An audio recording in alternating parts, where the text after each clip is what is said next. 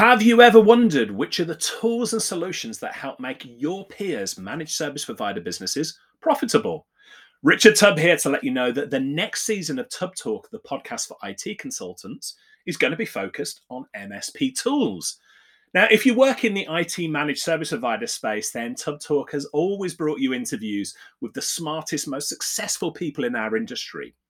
Well, this season, we're interviewing your fellow MSP business owners to understand which platforms and solutions they use to either save them money or make them money. We'll be speaking, for instance, to MSP owners such as Paul Croker of 18IT, Scott Riley of Cloud Nexus, and Shabad Chawala of Tech Sapiens, amongst many others, to hear the tools that they use to bring their businesses success.